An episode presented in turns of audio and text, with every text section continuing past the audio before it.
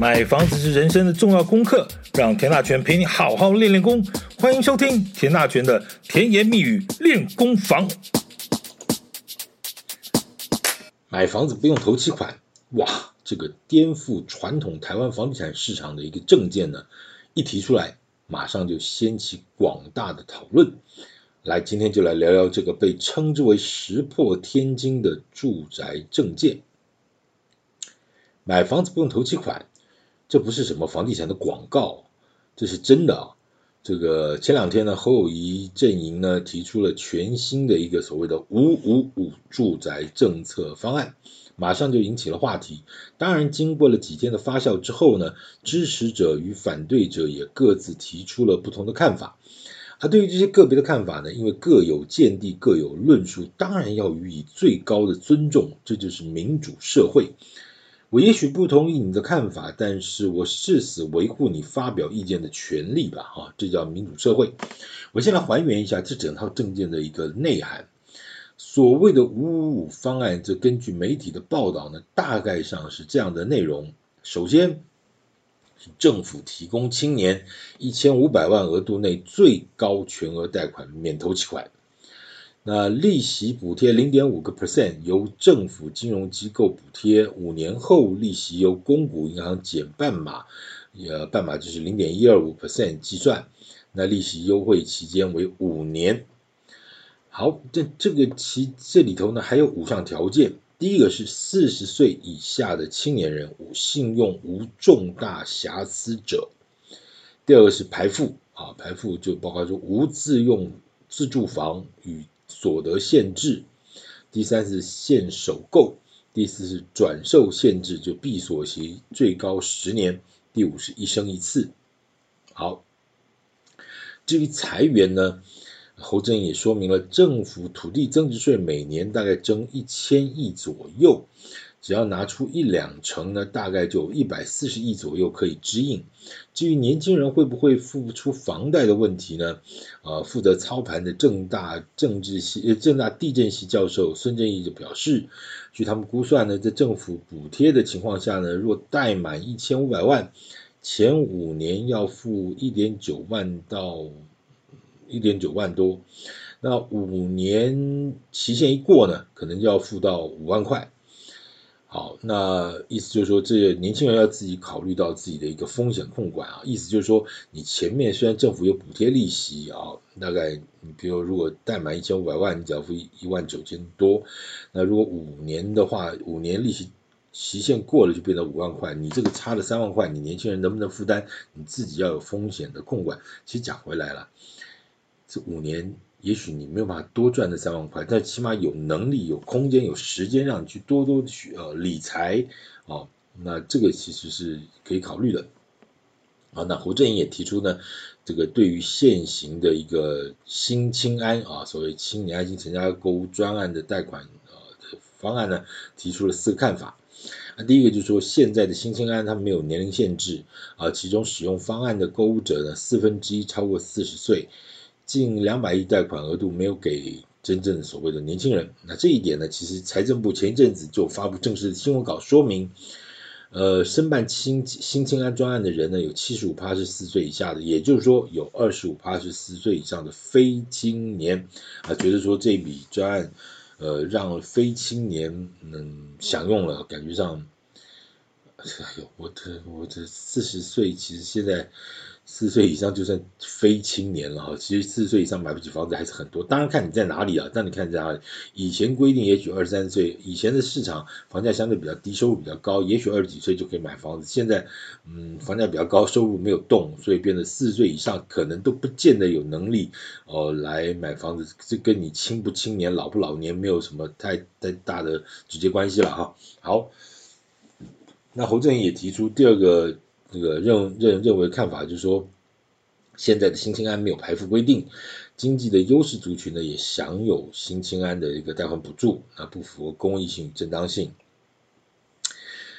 对了，这个这个政府其实在给糖吃的时候，你要在在考虑到排富的等等这些，那那你很难去画那条线，到底你画高了那算什么排富啊？你画低了，那那谁都可以哈，所以所以这好像也也也也不太那个了哈。那你说真的很难去拿捏到底到底那个现在收入多少钱才算是有钱人，收入多少钱才算是非有钱人，这种要切的时候，你拿什么税金去看，其实没有办法，因为是 M 型化很严重的一个状况，所以呃，所以你说有钱的非常有钱，你说嗯、呃、辛辛苦的朋友非常辛苦，加起来平均没有意义啊，没有意义啊，所以这个这个确实是个学问了哈。好，再来第三个就是说，现在新西兰没有首购规定啊，未能优先照顾无壳的青年，就说其实你首购也可以，你只要名下无首购没有房子，就算是视为首购了哈。那这是这是。这个是比较精确的定义，就是你，嗯，它不算是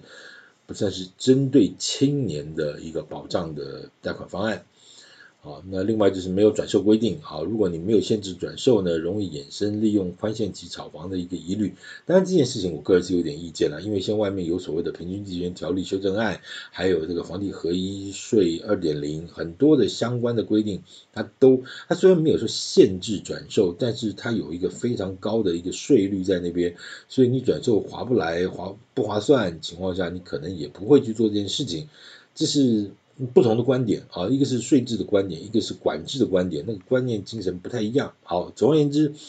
你说拿这个两者去做比较，其实一个就是呃现在的新兴安方案和这个另外一个就是所谓侯市长所提出来的这个五五专案，基本上两者做比较，基本的精神是不太一样的哈。我随便举个例子，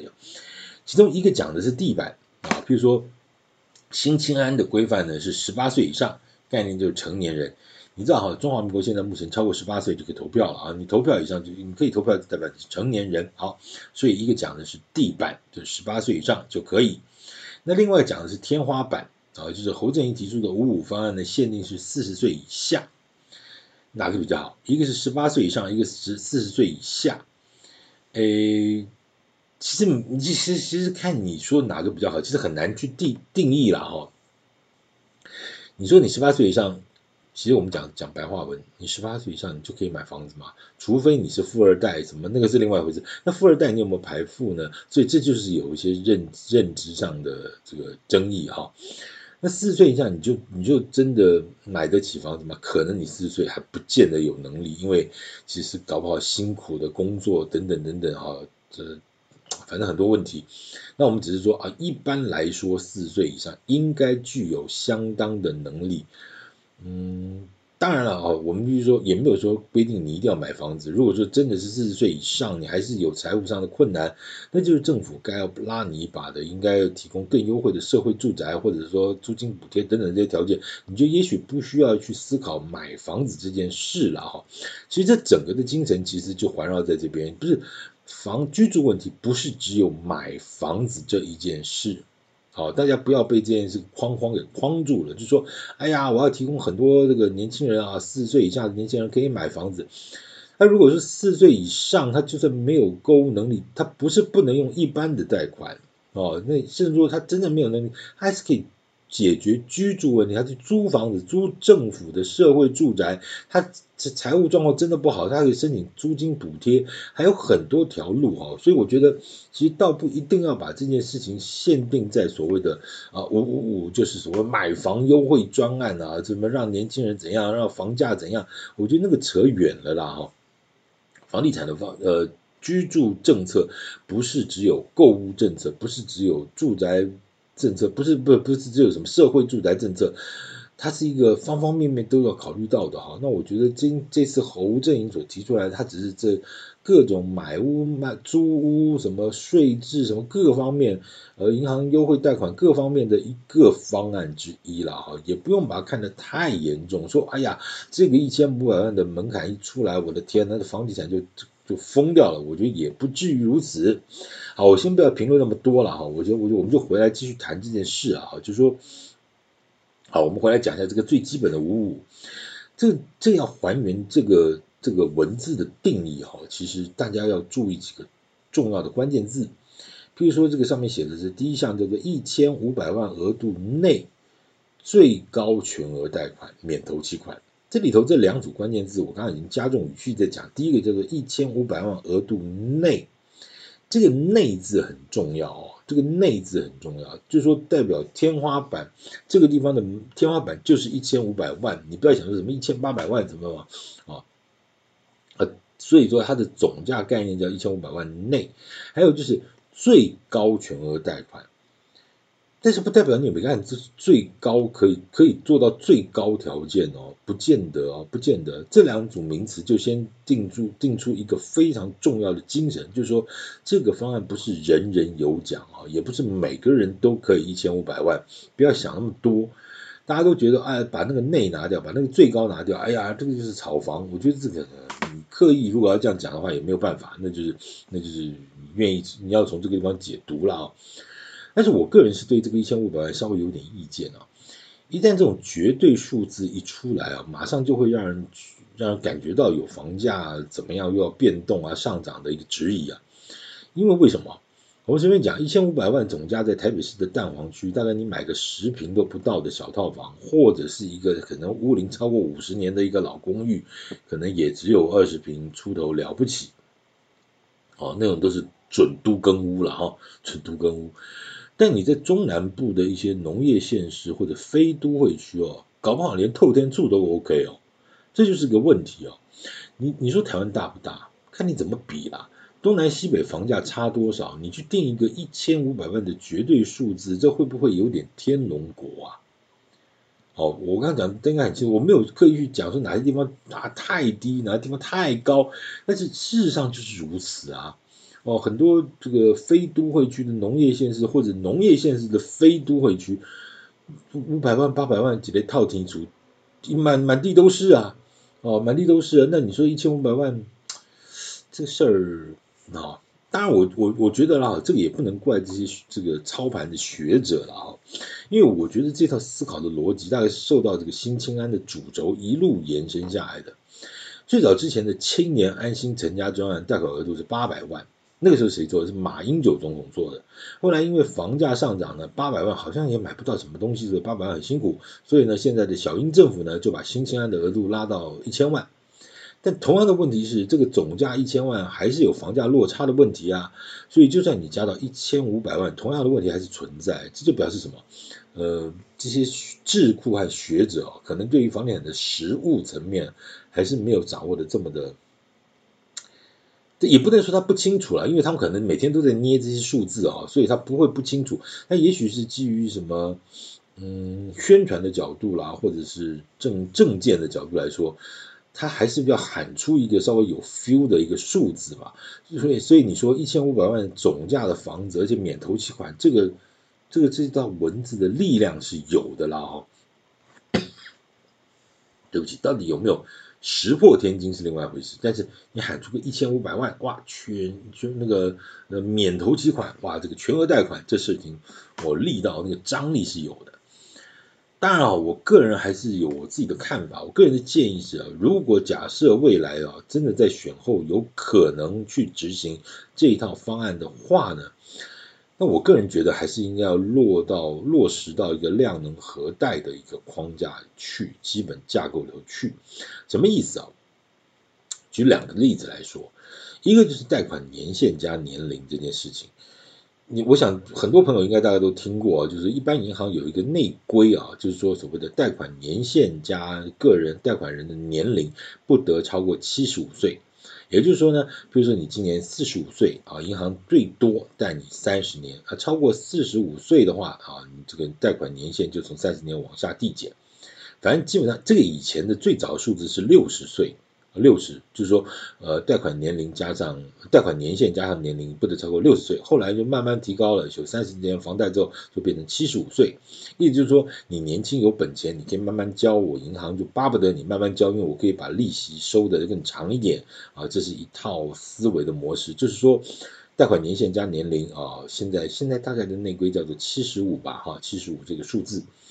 那另外一套信贷额度的一个规定呢，但我想这个这个也很多朋友应该都知道，就是说如果你要跟银行去办信用贷款，那不管是办信用卡啦，所所或是所谓的这种无担保的信用贷款，一般都有一套基本的算法。这个额度的上限就是你月收入的二十二倍啊，譬如什么意思？呃，譬如你现在月薪五万块，你所有的信贷加在一起呢，最高就是一百一十万。啊，也就是说，当然你薪水越高了，银行就越敢借钱给你了。哈，这个这个这个应该是，那很多人很多人都知道，很多朋友都知道，如果你 over 了这个数字，可能银行会让你提供担保品或者保人啊，或者什么之类的了。哈，好，那我想这两套都是银行行之有年的一个贷款的原则，我觉得倒是可以用到这一套政策，如果真的以后要实际执行的时候，是可以拿出来参考的啊。譬如说呢，你月薪五万的一个年轻人啊，年薪譬如六十万，那贷款年限呢最多也许二十年、二十五年或者三十年等等啊。如果说是三十年来说的话，贷款年限三三十年呢就是三十倍啊，上限的贷款就三十倍。也就是说呢，譬如说你年薪六十万的年轻人呢，可以全额贷满，譬如说一千八百万啊。或者当然也可以用家庭收入来看，如果夫妻两个人的收入加起来呢，达到某一个数字，又可以乘以某一个倍数，这样可能比较实际吧。哦，这样也可以有效的区分出房价这种城乡落差的问题哦。否则哈、哦，这个一千五百万的绝对数字，如果真的是咬得这么死的话，真的有一个可能就是未来全台湾的房地产的一个地板价就是一千五百万。好，就是一千五百万，随便什么地方，它基本上地板价都叫做一千五百万，这可能会造成一些蛋白的县市啊，或者这些呃非都会区的这个房价瞬间就大涨啊，先补齐补满这个一千五百万再说啊。而这种数字呢，对于房价真的已经很高的这种蛋黄区而言呢，反倒是无感的。譬如说呢，你说台北市大安区、新北市什么新板特区、央北特区、台中什么七期、从化区、高雄什么农十六，你一千五百万在讲什么、啊？你能进去买什么？什么都买不到啊！所以进不去还是买进不去啊！所以这件事情就变得它反而尴尬了哈、哦。这个绝对数字的这件事情，嗯，我觉得它还有调整的空间，还有可以再把制度更细腻化的呃执行的一些空间，当然当然当然一件事选上才有的说了哈，选不上大家就当聊天哈，聊完就没事了哈。好，至于刚才讲的这个五五方案里头有个利息补贴的部分啊，那补贴利息这件事情在这已经几乎是政府的几十年来、啊、不分蓝绿哦、啊、对于青年购物优惠的方案的一个基本模式了啊。最早之前呢，马英九总统提出的青年爱心成家专案啊，到今年八月一号由这个小英总统提出的新青年爱心成家专案啊，什么 一点零、二点零 啦等等等等等，到现在侯市长所提出的这个利息补贴的五五专案，基本精神大概都一样。如果你觉得这套做法不对呢，那就从马英九到蔡总统到现在的侯市长呢，就没有一个是对的啊，没有一个对的。我觉得啦，我个人是认为说，其实利率是浮动的哈、啊，会随着这个国际经济局势呢改变而改变，对吧？我想大家应该过去这段时间就很有感觉，美国联准会打个喷嚏呢，半个地球都感冒了哈、啊。这么多年来就是如此啊。同样的，我也认为说，政府补贴利息这一套很基本款啦，哈、啊，很基本款，就是就是 OK， 但是 no surprise 啊。那反正只要谈到青年购物，好像就是补贴利息，当然。基本款代表什么意思？是不会错，但是也好不到哪里去啊，好不到哪里去。当然尤尤其是如果说你在升息这段过程里头，也许也许哦，政府补贴了就很有感，但是你从过去这几十年来，相对的利息已经从那古早年代的什么八趴、十趴、十二趴、十三趴，一直荡到一趴、两趴，那现在两两趴出头，其实老实讲，那个落差其实相对就有限了，好就有限了，所以。好了，反正总而言之，补贴利息就这么档事儿了哈 ，no surprise，OK。那个人是对于配套提出的五大条件呢，就是刚才提到什么这个这个五大条件就很认同。我个人是认为说，第一个就是四岁以下的青年人啊，信用无重大重大瑕疵者。这里头重点其实不是四不四十岁了哈，三十九、四十一怎样哈？其实当然它有一个规定了，就四岁以下啊。重点是什么？重点是信用瑕疵这四个字比较重要。太多的年轻人也许没有什么金钱的观念哦，年纪轻轻呢就把刷卡刷刷到没有节制啊，搞得信用记录很差，也影响到后来的一个购物的条件，就是你在社会上其实你各方面的财务评估，这个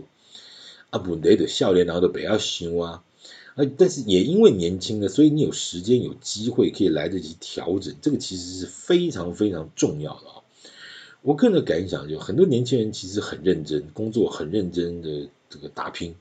但是也许进入社会的起步呢，其实相对比较辛苦辛苦了啊，就是说家里也许没有那个能力负担，所以他一出来就先扛个几十万的学贷，然后等到这打工做事过个几年，好不容易把那个学贷啊拉平了之后，你才开始人家才开始人生的正负零。